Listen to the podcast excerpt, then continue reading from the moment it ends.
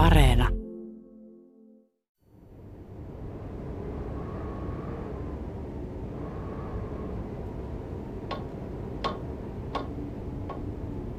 Lähes sata vuotta jatkuneiden sotien jälkeen Savon pitäjät ovat kurjassa jamassa. Savolaisten elinkeino, kaskiviljely, vaati paljon työvoimaa, joten miesten häviäminen sotarintamille oli maakunnalle kohtalokasta. Paljon taloja on autioina ja lautamiehet kulkevat kiinnittämässä ulosotosta kertovia kruununmerkkejä savolaisten viljaaumoihin.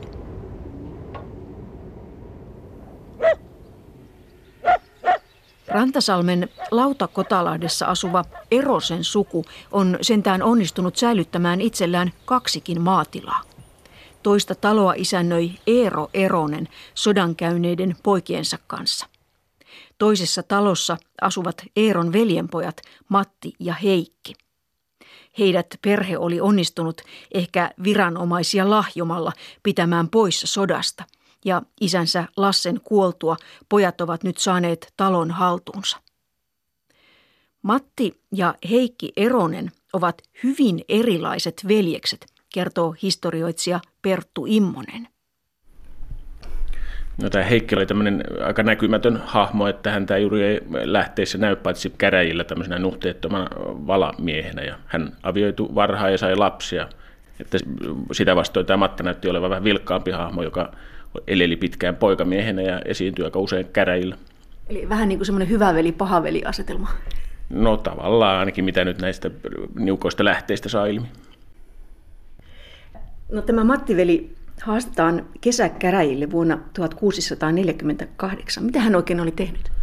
No hän oli syytettynä kolmesta eri sukupuolisuhteesta yhdessä ja samassa jutussa. Ne oli tapahtunut sodan aikana, että kaksi tuomiota hän sai salavuoteudesta, joka tarkoitti tämmöistä sukupuolisuhdetta, jossa molemmat osapuolet oli, oli naimattomia. Ja kolmas tuomio hän sai tämmöistä vaimonviettelystä, mikä tarkoitti, että tämä kumppani Marketta oli avioissa. Että tämä oli hieman erikoinen tämä kolmas juttu, koska Matti ei siinä puolustautunut, vaikka Marketta syytti häntä niin kuin väkisinmakuusta aluksi. Ja se juttu oli muutenkin vähän omituisen lyhyt, vaikka syyte oli vakava. Että siinä herää pieni epäilys, että oliko sekin suhde sitten vapaaehtoinen, mutta sitten he sopivat niin, että, että, että Matti ottaa syyt niskoille, jotta pääsivät niin kuin vähimmillä rangaistuksilla, koska Matti ei ollut aviossa ja tämä kumppani oli, niin sen takia Matti selvisi syyt niskoille otettua niin kuin vähemmällä sakoilla kuin Marketta olisi jopa, saattanut jopa joutua kuolema tuomion saada käräjille. Niin, jos hän olisi aviorikkojaksi paljastunut. Kyllä. Ne sellaiset avioliiton ulkopuoliset suhteet, ne oli siis niin kuin rangaistavia tietenkin siihen aikaan. Kyllä, ja se oli pienempi synti, jos oli ennen avioliittoa salavuoteus, ja sitten jos oli avioliiton aikana, niin se oli huorus, josta tuli hyvin, hyvin vakavat syytteet, ja pahimmillaan tosiaan kuolemantuomio. No sitten sen toisen talon asukkaat, nämä, nämä Eeron pojat, sotakäyneet miehet, hekin esiintyvät käräjillä aika taajaan tahtiin. No he esiintyy hyvin paljonkin siellä kaikista eniten ehkä näistä sukuhaaroista, että, että esimerkiksi tämä Eeron poika Pekka ja hänen perheensä oli monta kertaa käräjillä. He esimerkiksi pahoinpiteli erään trumpetisti, joka oli tullut heidän talonsa tekemään ulosottoa niin pahasti, että hän lopulta menehtyi vammoihinsa. Ja tämä sama perhe oli muissakin tappelusyytteissä ja metelöi kirkonmäellä. Ja sitten sama velissarja oli myös tämä Antti Eeron poika, joka sai, sai murhasyytteen. No mistä tässä tällaisessa niin normivastaisessa käyttäytymisessä voisi olla kyse. Siis erosethan on joutuneet jotkut heistä aikaisemminkin käräjille, että heillä voi olla tällaista kuumaveristä taipumusta jonkun verran, mutta että, että joku yleisempikin selitys siihen voisi olla. No sota ainakin vaikuttaa, että 1600-luvu oli, oli hyvin sotaisa vuosisata ja sen lisäksi nämä käräjäjutut, erityisesti nämä väkivaltajutut, kasaantui niille miehille, jotka oli käynyt sodassa. Eli, eli kyllä tästä niin kuin sodan seurauksista hyvin paljon oli kyse. Millä tavalla? No sillä tavalla, että sodassa käyneet miehet raistu siellä ja pelkästään se, että oli sota väessä, niin sekin saattoi olla hyvin raistava vaikutus. Siitä tuli niin kuin nykyaikanakin sitten kaiken näköisiä oireita jälkikäteen ja, ja väkivaltaisuus oli yksi niistä merkeistä. Niin ja kyllähän nuo Matinkin avioliiton ulkopuoliset suhteet tavallaan liittyy siihen sota-aikaan.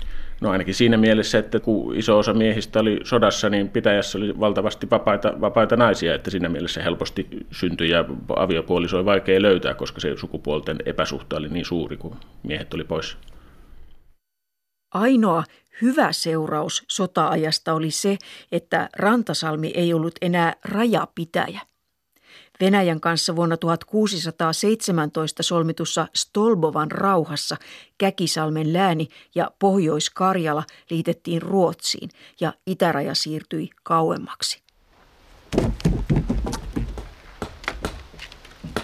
Kun 30-vuotinen sotakin viimein päättyy vuonna 1648, savolaisilla on taas mahdollisuus kohennella ränsistyneitä maatilojaan.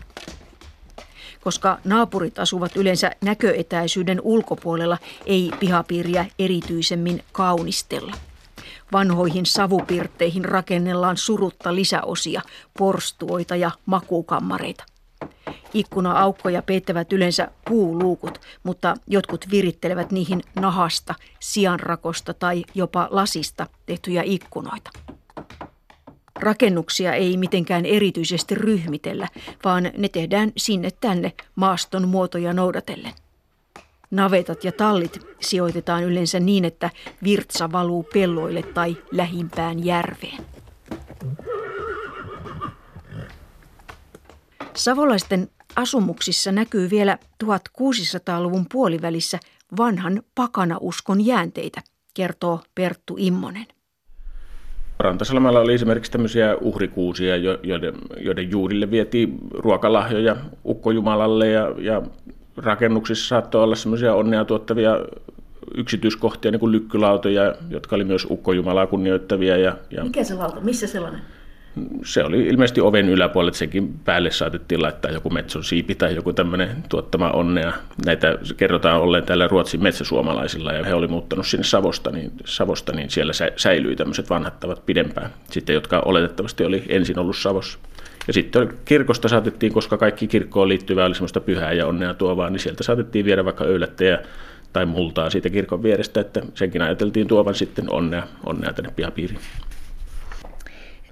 No Matti ja Heikkikin ehtii sitten paremmin keskittyä rauhan tultua siihen talonpitoon. Ihan köyhiä he ilmeisesti eivät olleet. Nähtävästi tulivat toimeen, koska pystyivät esimerkiksi tämän Matin 80 taalarin sakon maksamaan ja sitten oli vielä 15 taalaria tämmöistä väenottokorvausta, niin koska he ei pysty suorittamaan, niin kyllä he kohtuullisen hyvin täytyy tulla toimeen silloin. Että viimeiset karjaluettelot tehtiin silloin sodan aikana, niin silloin heillä oli näillä veljeksillä pari hevosta ja kolme lehmää ja pienkarjaa, tämmöistä eläimistöä, että kyllä he kohtuullisen hyvin tuli toimeen. No sitten kun se maanviljelys pääsee vauhtiin, niin jää ylijäämää. Missä eroset kävivät markkinoille?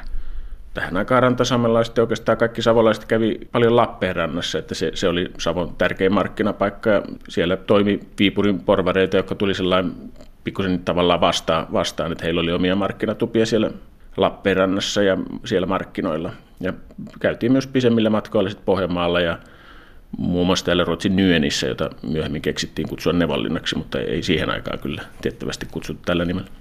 No mitä siellä ostettiin ja myytiin? Ostettiin ennen kaikkea suolaa, joka saattoi tulla Espanjasta tai sitten Venäjän Vienanmereltä. Ja esimerkiksi tupakka myös yleistyi tähän aikaan, että sitäkin alettiin tuoda Savoon.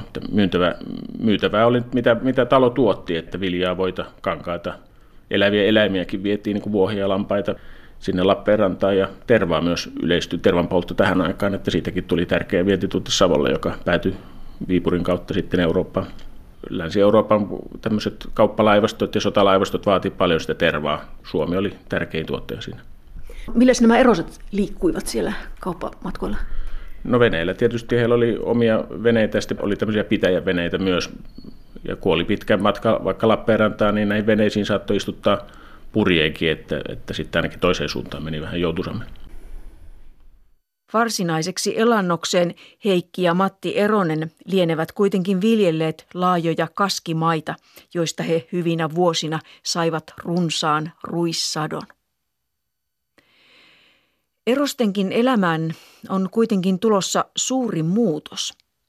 Ruotsin armeijan aatelisille upseereille oli jo sotien aikana alettu jakaa läänityksiä talonpoikien maihin – Erityisesti tässä aatelisten suosimisessa kunnostautui vuonna 1632 Ruotsin valtaistuimelle noussut kuningatar Kristiina. Yleensä aateliset upseerit pyrkivät etsiytymään seuduille, joilla oli paljon hedelmällistä maata ja talonpoikia. Rantasalmella oli molempia. Ja tietysti Olavinlinnan läheisyyskin vaikutti. Nimenomaan 30-vuotisen sodan aikana alkoi tulla näitä sukuja, että yksi tärkeä suku oli pistolekorssit, jotka saapui sinne, perusti oman kartanossa sinne Tuusmäen kylään ja toinen, joka tuli sitten suurimmaksi kartanoksi, oli tämä Putkisalon kartano, joka oli Harneskildin omaisuutta, mutta 1600-luvun lopulla sitten isommassa mitassa tuli, tuli paljon muitakin sukuja ja 1700-luvulla sitten kasvoi entisestään, että Rantasalmista tuli pikkuhiljaa tämmöinen tärkeä säätyläispitäjä. No mitä se noin teoriassa tarkoitti se, että jos tällainen aatelinen saa läänityksen talonpojan maihin? No se tarkoitti, että hän sai ne talonpoikien maatulojen verot itselle, että ne annettiin aatelisupseerille usein palkkioksi tai, tai jopa palkaksi, eli ne vaihteli vähän kestoltaan, sitten saattoi olla semmoinen väliaikainen läänitys tai sitten saajansa elämän loppuun asti tai sitten jossain tapauksessa myös niin kuin perinnöllisesti. Se vaihteli sekä kestoltaan että muutenkin muodoltaan hieman se läänitysten muoto. Niin, että periaatteessa siinä on kysymys vain veroista. No, no miten se käytännössä sitten, miten ne käytännön toteutukset vaihteli? No, verojen lisäksi monet läänitysherrat vaatii talonpojilta päivätöitä, joita saat olla kaksi ja pahimmillaan kolme päivää viikossa, että se jo vaikeutti oman tilanpitoa. Ja sitten jos talonpoika joutui vaikeuksiin ja velkoihin, niin sitten saattoi käydä niin, että läänitysherra hankki tämän maatilan kokonaan itselleen. Tai ajoi sen talonpojan niin ahtaalle, että saikin ne maat itselleen. Joo, tämmöisiä tapauksia jonkin verran tiedetään. Läänitysherra saattoi siis odotella talonpojan velkaantumista ja kun tilanne oli riittävän paha, ostaa itselleen tilan pilkkahinnalla. Niinkin saattoi käydä, että herra jätti alun perinkin verot kokonaan perimättä ja kun verovelkaa oli kertynyt tarpeeksi, otti tilan velkojen varjolla itselleen. Pieniä talonpoikaistiloja läänitysherrat sitten yhdistelivät suuriksi verovapaiksi kartanoiksi eli sätereiksi. Erosten kaltaisten talonpoikaisperheiden elämä kävi läänitysaikana entistä epävarmemmaksi, kun oma kohtalo riippui siitä, millaisen läänitysherran sattui itselleen saamaan. Näissä arpajaisissa saattoi toisaalta käydä myös hyvä tuuri, kertoo historioitsija Immonen. Kyllä, juuri näin, että, että, joissakin tapauksissa ja hyvin monissa tapauksissa eh, se tilanne ei muuttunut mitenkään, että läänitysherra peri ne samat verot, mitkä kruunu oli aiemmin perinnyt. Oliko tällaiseksi rälssitalonpojaksi joutumisesta mitään hyötyä? Siitä oli iso hyöty se, että väenottorasitus, joka oli iso rasitus 1600-luvulla, niin se oli yleensä puolet pienempi näillä rässitiloilla, että se tehtiin joka toinen vuosi tai sitten tehtiin isommista talojen ryhmistä. Että periaatteessa sotaväkeä joutui niin kuin puolta pienemmällä todennäköisyydeltä, jos oli rässitilasta. Ja sitten jos oli suopea tämmöinen läänitysherra isäntänä, niin se hänestä saattoi olla tietysti monenlaista hyötyä. Esimerkiksi hän saattoi lainoittaa talonpoikia katojen sattuessa ja muutenkin tuoda suojaa, suojaa vaikka naapurikiistoissa ja monessa muussa asiassa.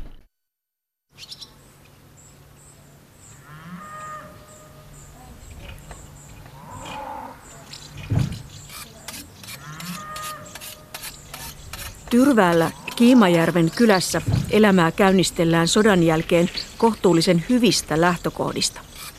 Maisa ja Pekka Teukku olivat jo 30-vuotisen sodan aikana muuttaneet kotikylästään Teukkulasta Kiimajärvelle Kokemäenjoen toiselle puolelle. Heidän uuden kotitilansa nimi oli Soppa ja se otettiin myös perheen uudeksi sukunimeksi. Sopat olivat onnistuneet maksamaan vaikeinakin aikoina kaikki veronsa ja säilyttämään perheen koossa. Maisa emäntä ehti kuolla ennen sodan päättymistä, joten rauhan tultua Pekka Soppa isännöi vaurasta taloa yhdessä poikansa Tuomaan kanssa, kertoo Perttu Immonen. No heillä oli kylvyjä arviolta kuusi tynnyriä vuodessa, mikä tarkoitti jo vaurasta taloa, että siitä saattoi useampia kymmeniä tynnyreitä saada viljaa vuodessa. Ja viimeisissä karjaluetteloissa mainitaan sekä hevosia että härkkiä kaksi kappale, että kyllä semmoinen vauras talo oli. Ja pystyivät palkkaamaan talo jopa piian, kun tämä Tuomaa ensimmäinen vaimo sairasteli ja kuoli, niin oli jossain vaiheessa muistaakseni kaksikin piikaa talossa apuvoimina. Niin, että heillä oli varaa pitää palvelusväkeäkin. Kyllä joo, että miehistä oli niin paljon pulaa, että renkejä ei ollut tarjolla ja rengit oli myös kalliimpia kuin piiat, mutta piikoja, piikoja oli talonpoikastilallakin. Miten se läänityslaitos näkyy siellä Kiimajärvellä tai Sopan perheen osalta? Kiimajärvi oli läänitetty tämmöiselle kenraali-majori Buurmaisterille, mutta hän ei tiettävästi koskaan asunut itse siellä Tyrväällä. Perusti kyllä sinne Ruotsilan kartano, jossa asuu hänen sukulaisia ja vouti, mutta tiettävästi Kiimajärvellä tämä läänityslaitos ei vaikuttanut muuta kuin veronperintää, että ei ole tietoa, tekivätkö he esimerkiksi päivätöitä, eikä myöskään väärinkäytöksistä ole tietoa, että siinä mielessä Kiimajärven tilanne oli ilmeisesti kohtuullisen hyvä. Pekka ja Maisa olivat aikanaan tehneet todella onnekkaan päätöksen muuttaessaan nimenomaan Kiimajärvelle. Muualla Tyrväällä aatelisherroja kyllä asuu ja Kokemäenjoen varressa Raukon ja Ruotsilan kylät ovat joutuneet jo kokonaan läänitysherrojen omaisuudeksi. Mutta Pekka Sopalla tällaisia huolia ei siis ole. Hän on hyvän kokoisen talon isäntä ja kaikin puolin ilmeisen pätevä mies – Sodan aikana lautamiehenä ollessaan hän oli onnistunut kahteenkin kertaan junailemaan pojalleen Tuomaalle sijaisen sotaväkeen, niin että Tuomaan ei tarvinnut lähteä rintamalle ollenkaan. Vielä vanhana miehenäkin Pekka Soppa on täydessä iskussa. No hän avioitui vaimonsa kuoleman jälkeen vielä tämmöisen Malin nimisen naisen kanssa ja oli itse jo siinä vaiheessa yli 60-vuotias, eli siinä mielessä vaikutti viriltä mieheltä. Oliko nuori vaimo? No hänen ikänsä ei tunneta. No Pekalla oli myös luottamustoimia. Mikä on kuudennusmies? Kuudennusmies on tämmöinen kirkon luottamusmies, joka valvoi kristinopin ja hyvien tapojen ja säälyllisyyden noudattamista näissä rahvaa asuinkylissä. Eli jos esimerkiksi nuoriso käyttäytyi huonosti tai sivettömästi, niin kuudennusmies saattoi puuttua asiaan tai sitten nuhdella heitä tai ilmiantaa papistolle tai kirkkoherralle – Samoin jos isännistä joku kiroili tai teki töitä pyhäpäivinä tai muuta tämmöistä, niin näihin myös kuudennusmies saattoi puuttua. Kirkossa, kirkossa kuudennusmies myös valvoi, että oma kulmakunnan isännät ja emännät oli paikalla. Kirkossa oli tämmöinen vakiintunut penkkijärjestys, minkä takia kuudennusmiehet helposti huomasi, jos joku oma piiri ihmistä puuttu paikalta, että siinä oli sitten tyhjä penkki paikka. Mm, ja Pekka oli tämmöisissä hommassa. Mitäs merkitystä tällaisella, tällaisella valvontatehtävällä oli? Se kertoo siitä, että kirkko yritti ujuttaa sitä valtaansa sinne kylätasolle ja paikallistasolle, että, että elettiin semmoista, kirkko, sanottiin kirkon puhdasoppisuuden kaudeksi, eli oli hyvin ankara asenne kaiken näköiseen vanhaan pakanaoppiin ja, ja harhaoppisuuteen ja, ja tämmöisiin, niin nämä kuudennusmiehet oli niin kuin tavallaan papiston koura, joka ulottui sinne, sinne paikallistasolle. Kuudennusmiehet eivät olleet ainoa merkki luterilaisen kirkon vahvistuvasta otteesta. Jumalan palvelus oli pian uskonpuhdistuksen jälkeen muuttunut kokonaan suomenkieliseksi. 1600-luvulla kirkkoihin tulevat isot ja korkeat saarnastuolit, joista saarnaa pitävä pappi todella näkyy ja kuuluu. Kirkkosaleihin rakennetaan myös kiinteät penkit, joissa seurakuntalaiset istuvat tiukasti paikoillaan kuuntelemassa, sen sijaan että olisivat vaellelleet ympäri kirkkoa katoliseen malliin. Piispa Iisa Krotovius panee alulle kinkerit, joilla rahvalta aletaan kuulustella rukouksia ja tärkeimpiä opinkappaleita. Tyrväällä kirkkoherra Tyrveenius menee vallankäytössään niinkin pitkälle, että alkaa ohjailla jopa nuorten puolison valintaa. Kirkkoherra vihkii yhteen erään Matin ja Riitan vastoin Sulasen äidin Agnes Potin tahtoa. Siitä syntyykin melkoinen jupakka – kertoo Perttu Immonen. No tämä Agnes saapui, saapui kyllä sille tänne Kiimajärveen ja, ja kertoi siellä, että hän oli tyytymätön tähän, tähän avioliittoon, johon kirkkoherra oli vaikuttanut. Ja Agnes siellä sitten sanoi kyllä sille, että kirkkoherra teki väärin, kun naitti hänen poikansa sinne Vakkalan kylään vastoin tämän Agnesin tahtoa. Sitten sattui sillä lailla, että tämä kirkkoherra sairastui sen jälkeen, niin heräsi epäilys, että, että Agnes oli noitunut kostoksi tämän kirkkoherran. Ja tämä epäilys johtui ennen kaikkea siitä, että tämä Agnesin oma Miniä ehdokas oli sukua huittisten kuuluisimmalle noidalle Pietari Sinkalle ja sen takia sitä Agnes haastettiin käräille ja siellä myös Pekka Soppa sitten todisti siitä, että mitä Agnes oli täällä Kiimajärvellä puhunut, mutta minkäännäköistä näyttöä noituudesta ei nyt sillä kertaa löytynyt ja sen takia juttu sitten raukesi ja muutenkin siinä elettiin katoaikaa, että näitä sairastuneita oli hyvin paljon kaikkialla pitäjässä siihen aikaan. Mutta periaatteessa Agnes olisi siis voitu noituudesta tuomita, jos näyttö olisi löytynyt? Kyllä joo, ja kyllä täällä Tyrväällä 1600-luvun alkupuolella ainakin ilmeisesti mestattiinkin noituudesta syytettyjä naisia ja miehiä. Esimerkiksi tätä Kinnin sukuun kuuluisaan noita sukuun kuuluvia henkilöitä kyllä mestattiin tai tuomittiin roviolle 1600-luvun alkupuolella. Agneksen tai Kinnin suvun noitien oikeudenkäynnit eivät suinkaan olleet 1600-luvulla mitenkään poikkeuksellisia. Noituus oli Ruotsin lakien mukaan vakava rikos. Kahden ja puolen sadan vuoden ajanjaksolla vuodesta 1500 vuoteen 1750 Suomessa oli noituudesta syytettynä ainakin 2000 ihmistä. Kuolemantuomioita alioikeudet jakoivat arviolta 150. Tosin monien tuomiot lievenivät ylemmissä oikeusasteissa.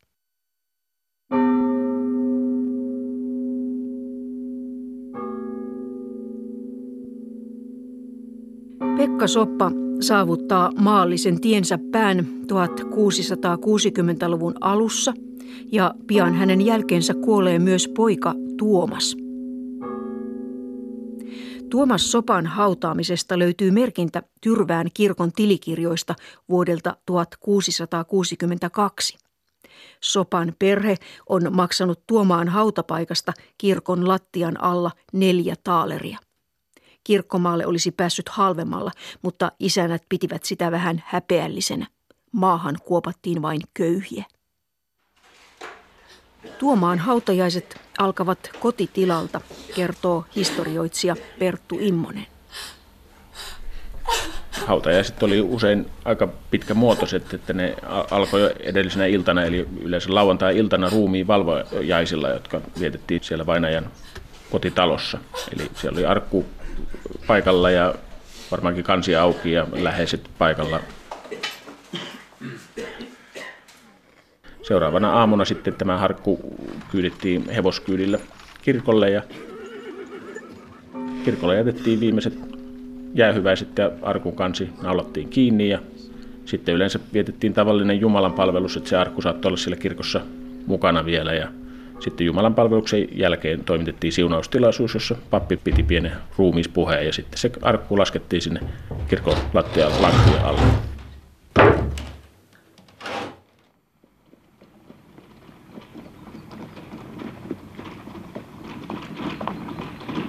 Rantasalmelle saapuu kesällä 1664 joukko kruunun virkamiehiä. He ovat jo käyneet etelämpänä Savossa ja nyt on Rantasalmen vuoro. Tekeillä on suuri verotarkastus, kertoo Perttu Immonen siinä yritettiin jälleen kerran saada nämä Savon maatilat ja niiden verotusjärjestykseen. Eli siellä oli monenlaisia sekavuuksia siellä Savon maakirjoissa, että saattoi olla samoilla palstoilla eri omistajia ja sitten jotkut maatilat saattoi olla läänitetty kahdesti ja tuotot ei vastannut ollenkaan sitä, mikä oli veroluku. Eli siellä oli hyvin monenlaisia sekavuuksia, joita yritettiin jälleen kerran saada, saada kuntoon. Miten se onnistui Rantasalmella? No näiden maapalstojen omistukset saatiin kyllä entistä paremmin selville ja järjestykseen, mutta maatilojen tuotto ei kyllä tässäkään tarkastuksessa vastannut todellisuutta, että maatiloja ei kierretty ollenkaan taaskaan tarkistamassa, joten ne perustuivat ne maatilojen tuotot näiden talonpoikien ja lautamiesten omiin selvityksiin. Heillä oli tietysti intressinä vähätellä kaiken keinoin omaa omaisuutta, koska sitä kautta he tietysti saivat kevyemmän verotaakan. Vanhan tavan mukaan. No miten Matti ja Heikki ilmoittivat ne omat omaisuutensa? No he tietysti pyrkivät kaiken keinoin sitä vähättelemään ja kylvöjä he ilmoittivat esimerkiksi puolitoista tynnyriä viljaa, mitä ei voi mitenkään pitää paikkansa muiden lähteiden valossa, eli sen voi varmasti moninkertaista, että päästään lähelle todellisia lukuja. Samoin, samoin kaikki muut omaisuudet, omaisuudet ja tuotot vähäteltiin, että niittyjen valiteltiin olevan heikkoja, kalastus vähäteltiin niukaksi, vaikka, vaikka siinä Ritoniemen ympäristössä oli hyvinkin maineikkaita kalavesiä ja tervapolttoa ei pystytty harjoittaa, kun ei ollut sopivia metsiä, mutta kuitenkin naapuri esimerkiksi järjesti semmoisia tervahakkuusavotoita siinä ihan samoihin aikoihin, kun tämä maantarkistus tehtiin. Niin, ettei mitään syytä olettaa, etteikö Matille ja Heikillekin tervaspuita olisi ollut. No se, se on tietysti, olihan se saattanut kasketa omat metsänsä tyhjäksi, ettei sitä voi tietää, mutta siitä huolimatta kyllä tämä hyvin selkeästi alakanttiin vedettiin tämä maatilojen tilanne. No tämä maantarkastus vaikutti Savon eri osissa hyvin eri tavalla. Kyllä, joo, ja sillä oli hyvin suuri merkitys, koska se vaikutti verotukseen aina 1700-luvun lopulle ja isojakoon saakka. Eli se aloitettiin sitä Etelä-Savossa ja silloin siellä tehtiin suhteellisen tarkkaa ja sinne tuli suhteellisen korkea, korkea verotaakka, mutta sitten kun tarkastus eteni sinne Pohjois-Savoon, niin siellä tehtiin ilmeisesti vähän hutiloidusti enemmän ja sitten siellä oli myös enemmän näitä kaskeamattomia korpimaita, niin Pohjois-Savolle jäi aika keveä verotus ja, ja he pääsivät sitten hyötymään tämän maantarkastuksen tuloksista. No miten rantasaamelaisille kävi? Rantasalmelaiset jäi eräänlaiseen välitilaan tässä, että siellä vähän vaihdellen ehkä toteutettiin tämä tarkastus. Verojen lisäksi erostenkin tiloja rasittaa läänitysvalta ja 1660-luvun alussa vielä pahat hallat – Eero Erosen kuoltua hänen poikansa eivät enää jaksa selvitä talonpidosta. Maatila velkaantuu ja joutuu entisessä kuninkaan kartanossa asuvalle läänitysherralle, kapteeni Skuugille. Eeron pojat, suurine perheineen, hajoavat asumaan pitkin pitäjää.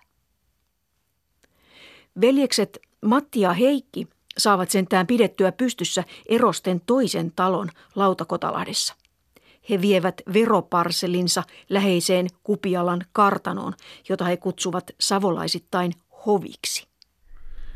No jos katsoo tällainen kansainvälisessä mittakaavassa, niin Savon kartanot oli hyvinkin vaatimattomia, tämmöisiä yleensä yksikerroksisia hirsitaloja, mutta huoneita saattoi olla suhteellisen runsaasti, että tuvan ohella salia ja porstua ja makuuhuonetta, kyökkiä ja käymälää ja kaikkea semmoista, että näyttävin näistä huoneista oli se sali, joka oli tarkoitettu juhliin ja koristeltiin sen takia paremmin kuin ne muut huoneet. Siellä saattoi olla kynttilä, kruunuja ja lampetteja ja seinäpeilikin jopa ja sitten tämmöisiä parokkityylisiä huonekaluja, joissa oli koristeelliset jalat ja pöytiä ja tuolia ja kaappeja. Lämmitykseen käytettiin tämmöisiä kaakeliuuneja, ne tämän ajan kaakeliuunit oli niin tehottomia, että usein isommat salit ja tuvat oli sitten kylmiä ja sen takia näissä sisutuksessa suosittiin myös paksuja kankaita. Esimerkiksi vuoteet saattoi olla paksulla verhoilla kehystettyä tai muuten, että, että lämpö pysyy paremmin siellä sisällä. Sisävessa? Joo, sisähuusi, kai semmoinen jo, jonkinnäköinen käymällä, kyllä niitä tähän aikaan toki tehtiin. No siinä on niin Erosillekin ollut ihmettelemistä kuitenkin tuommoisessa sisustuksessa verrattuna siihen, siihen oman tavallisen pirtin sisustukseen. Pääsikö siellä ne tavalliset talonpojat koskaan käymään noissa kartanoissa? No varmasti talonpojat hoiti ainakin omaan siihen isäntätalonsa asioita ja kävi siellä heitä ei varmasti sinne saliin kutsuttu, koska se oli arvovieraita varten, mutta tuvassa varmasti kävivät tai vähintäänkin oven suussa kävivät toimittamassa asioitaan, että, että lähemmin ehkä sitten piiat ja tämmöiset, jotka palkattiin sinne kartanoihin, niin he varmasti tutustuivat paljon lähemmin kuin sitten siivosit ja puhdistivat paikkoja siellä, niin näkivät laajemmin näitä kartanoja sisätiloja. Ja sitä kautta niitä aatelisten niin muotoja levisi sinne rahvaankin pariin.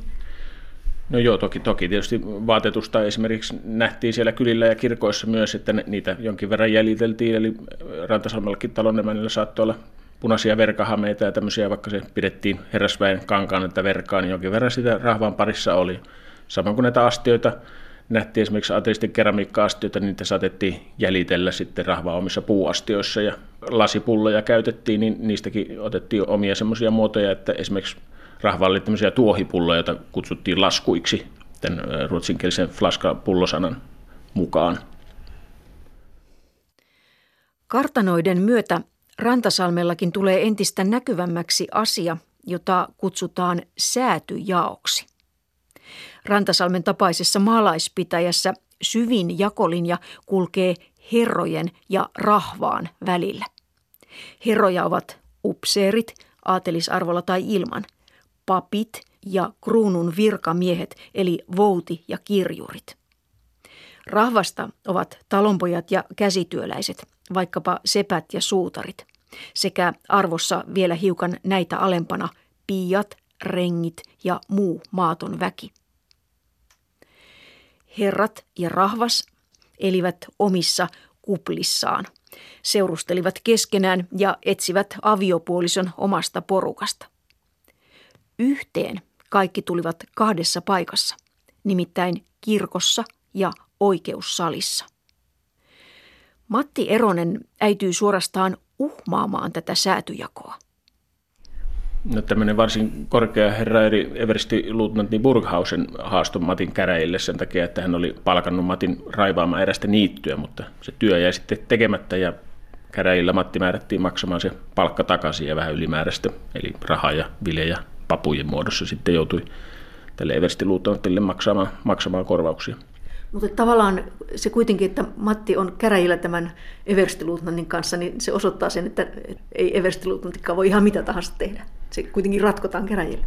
Kyllä, joo, se osoittaa, että, että tämä oikeusjärjestelmä myös läännytysaikana toimii, ja, ja kun siellä oli tämä talonpoikainen lautamiehistö, niin he kuitenkin määräsivät tai siis päättivät sen, että kuka oli syyllinen ja kuka oli syytön, niin tämä oikeuslautos jossain, jossain määrin tai hyvin suuressakin määrin kuitenkin toimi tällä ajalla. Mm-hmm. No, se säätöjako ei muutenkaan ollut aivan rikkeetöntä Rantasalmella. Miten se näkyi?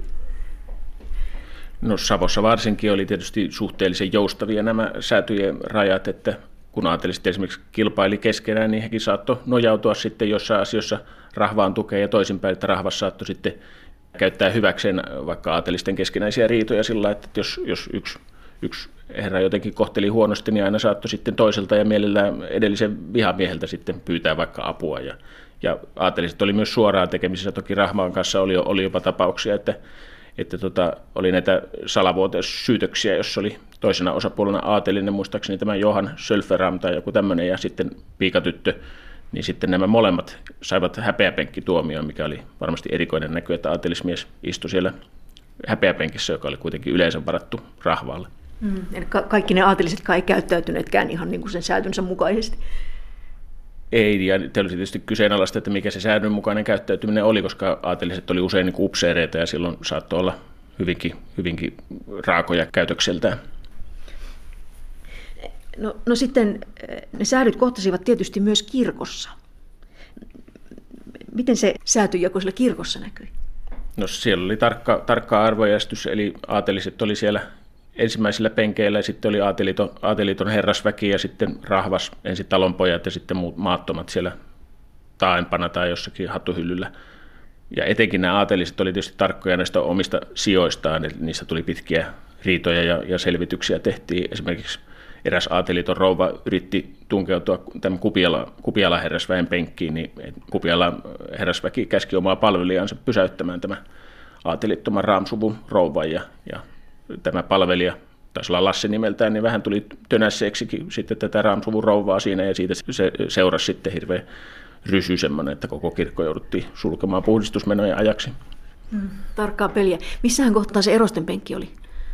No siellä jossain, jossain aatilittoman herrasväen takana, eli näiden talonpoikien penkeillä jossakin keskivaiheella varmasti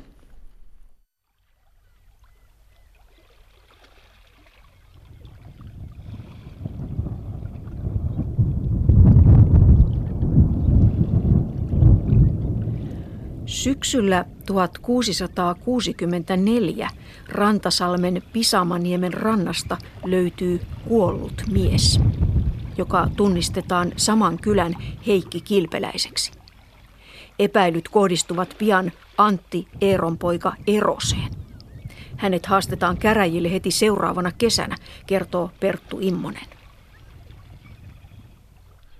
No ei siihen aikaan tietenkään mitään tarkkoja tutkimuksia tai DNA-näytteitä ollut, eli, eli ihan vaan kyseltiin ihmisiltä, että mitä oli tapahtunut, ja siinä kävi ilmi, että tämä kilpeläinen, kuollut kilpeläinen oli lähtenyt vihasena selvittämään veljesen väitettä, että, että tämä Antti Eronen olisi laskenut verkkonsa tämän kilpeläisten kalavesille. Antti Eronen myönsi, myönsi että, että he oli kyllä tavannut, mutta väitti, että tämä tapaaminen sujuu ihan ystävällisissä merkeissä eikä, eikä mitään, mitään riitoja tai tappeluita sattunut. Eli Antti ei mitään tunnustanut eikä ollut mitään todisteita, että siinä mielessä asia näytti melko selvältä, mutta kuitenkin huhut alkoi kiertää pitäjällä ja tässä vaiheessa otettiin myös esiin se, että tämä Antin isoisä oli aikoinaan tuomittu murhasta ja teilattu ja sitten kun näitä huhuja kiersi, niin Antti itse Antonille lisäkierrettä sitten käyttäytymällä hyvin, hyvin epämääräisesti. Hän yritti esimerkiksi lahjoa näitä lautamiehiä, eli hän käyttäytyi vähän niin kuin syyllinen ja lopulta käräjillä Antti sitten saikin jo tuomion tästä murhasta ja se vietiin jo Olavinlinnaan, josta hän kylläkin karkas sitten. Ja sitten samaan aikaan hovioikeus palautti tämän käräjäoikeuden päätöksen ja, ja tota, hyvin pitkällinen juttu siis ja, ja määräsi etsimään uusia todisteita, mutta kun muuta todisteita ei ollut, niin sitten päädyttiin tämmöiseen erikoiseen ratkaisuun, että Antin piti itse hankkia 12 valamiestä todistamaan hänen viattomuuttaan. Näitäkään ei sitten huonon maineensa takia pystynyt löytämään, mutta lopulta vuosien vatkaamisen jälkeen sitten neljä valamiestä löytyi, joilta oikeus hyväksytä puhdistusvala ja Antti vapautui syytteistä. Mitä sä luulet? Oliko Antti syyllinen vai ei? En osaa yhtään sanoa, että hän kyllä käyttäytyi, käyttäytyi niin kuin syyllinen siinä mielessä just tämä lahjomistapaukset ja muuta, että ainakaan hänellä ei ollut puhdas omatunto, mutta mitä hän oli tehnyt sitten, niin se jää arvoitukseksi. Kohtalo lyö Erosen sukua oikein olan takaa. Syksyllä 1669 Rantasalmella kärsitään taas hallasta ja pian nälkiintyneet ihmiset alkavat kaatua tauteihin. Lautakotalahdessa Erosen tilalla kuolevat molemmat isännät, Matti ja Heikki. Suremaan jää kaksi leskeä ja kolme keskenkasvuista lasta, Matti, Lauri ja Anna. Lapset saadaan kasvatettua aikuisiksi, mutta siitä ei ole talonpidossa paljon apua. Lauri joutuu sotaväkeen ja Matti Kupialan kartanoon rengiksi. Tilan työt jäävät Annan miehen Reko Kinnusen vastuulle. Tilanne alkaa näyttää jo tukalalta, kun vuonna 1680 kuullaan suuri uutinen. Valtiopäivillä Tukholmassa on alettu puhua läänitysten peruuttamisesta. No siellä päätettiin tämmöistä isosta reduktiosta, eli kaikki suuret läänitykset palautettiin kruunulle, eli toisin sanoen nämä talonpoikien veromaksut palautu takaisin kruunulle. No, mitä sille valtiopäivillä oikein tapahtui sitten? Miksi näin tehtiin? No siellä käytiin tämmöistä suurta valtakamppailua, jossa kuningas Kaarle 11 yritti ja onnistuikin kaappaamaan itselleen vallan ja samalla sitten rikastutti kruunun kassaa juuri näiden läänitysten avulla ja, ja hänen tukenaan oli sitten talonpojat, jos siellä oli vielä suomalainen, suomalainen puhemies tässä talonpoikais säädyssä ja, ja talonpojat tietysti tuki tätä kuningasta tässä hankkeessa. Talonpojat itse oli sitä jo monta vuosikymmentä yrittänyt ajaa tätä läänitysten peruuttamista, mutta 1680 se laitettiin alkuun ja sitten seuraavilla valtiopäivillä sitä laajennettiin vielä pienempiin läänityksiin ja niin edelleen. Eli kuningas ja talonpojat pelasivat tässä yhteen tai, tai kuningas niin kuin haki tukea talonpojilta ja aatelistoa vastaan? Kyllä joo, ja, ja siellä oli välillä värikkäitäkin sanankäänteitä, että siellä, siellä talonpojat käytti sellaista kieltä, mitä aateliset piti suorastaan pöyristyttävänä, mutta ilmeisesti nämä muotoilut oli isoksi osaksi juuri tämän kuningas Kaarle 11 käsialaa, eli, eli hän käytti talonpoikia hyväkseen ja talonpojat oli mielellään mukana siinä, koska sekä kuninkaan että talonpoikien etu oli tässä tapauksessa yhteinen. No mitä ne talonpojat siellä siis puhui? ne käytti tämmöistä pöyristyttävää, aateliston näkökulmasta pöyristyttävää sanaa niin kuin tasavertaisuus ja, ja julistivat siellä myös tahtovansa tasoitusta ja yritti myös papistoa ja porvaristoa kääntää omalle puolelleen väittäen, että, että muuten, muuten jälkikasvut heitä siitä syyttäisivät. No, tämä kuninkaan ja talonpoikien yhteinen hanke siis kuitenkin onnistuu. Läänitykset peruutetaan. Niin miten se vaikutti erosten tilaan? No se läänitys, läänitys kyllä loppui, mutta käytännössä heidän tilanteensa ei kauheasti muuttunut, koska siinä samassa yhteydessä samoihin aikoihin tämä erosten tila määrättiin kuitenkin kupialan augmentiksi, eli tämän kartanon tämmöiseksi aputilaksi, ja sen takia eroset joutuivat entisen tapaan maksaa veronsa sinne kupialan kartanoon. Eli tässä mielessä heidän tilanteensa ei muuttunut, joskin on mahdollista, että päivätöiden määrä tai tämmöinen saattoi olla tietysti pienempi.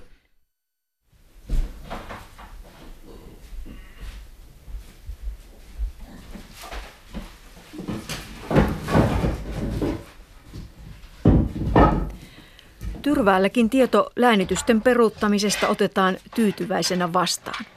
Kun tätä päätöstä vielä seuraa kymmenen vuotta enimmäkseen hyviä säitä ja rauhan aikaa, talonpojilla on mahdollisuus ruveta kohentelemaan asumuksiaan. Taloihin alkaa tulla savupiipulla varustettuja uloslämpiäviä uuneja ja lasiikkunoita. Savu hälvenee ja valo lisääntyy. Samaan aikaan alkaa lisääntyä myös hengen valo. Luterilaisia opinkappaleita on aluksi lopotettu vain ulkolukuna, mutta vähitellen alkavat itää myös oikean lukutaidon siemenet, kertoo historioitsija Perttu Immonen. 1686 tuli tämmöinen uusi kirkkolaki, jossa entistä selvemmin sanottiin, että, että ehtoolliselle ei päässyt ilman riittäviä kristinopin taitoja ja tässä vaiheessa tästä alettiin pitää entistä tiukemmin kiinni, että alettiin kirkossa pitää tämmöisiä katekismuskuulusteluja, joita Tyrvällä sanottiin lukusiksi, jossa tentattiin sitten rahvaa kristinopin taitoja. Samaan aikaan myös tästä katekismuksesta, joka oli niin kuin tämmöinen pääasiallinen oppikirja, niin siitä otettiin entistä su- suurempi suomenkielinen painos, jota sitten levitti, levisi tänne papiston välityksellä maaseudulle. Ja samaan aikaan näitä opetuspyrintöjä kohdistettiin enemmän, enemmän lapsiin, kun aikaisemmin oli yritetty kouluttaa aikuisväestöä ja huomattu, että se ei oikein onnistunut, niin lapsia yritettiin kouluttaa ja, ja se havaittiinkin nopeasti, että se on tehokkaampaa kuin aikuisten koulutus. Sitten tästä lukutaidosta alettiin siis pitää myös kirjaa.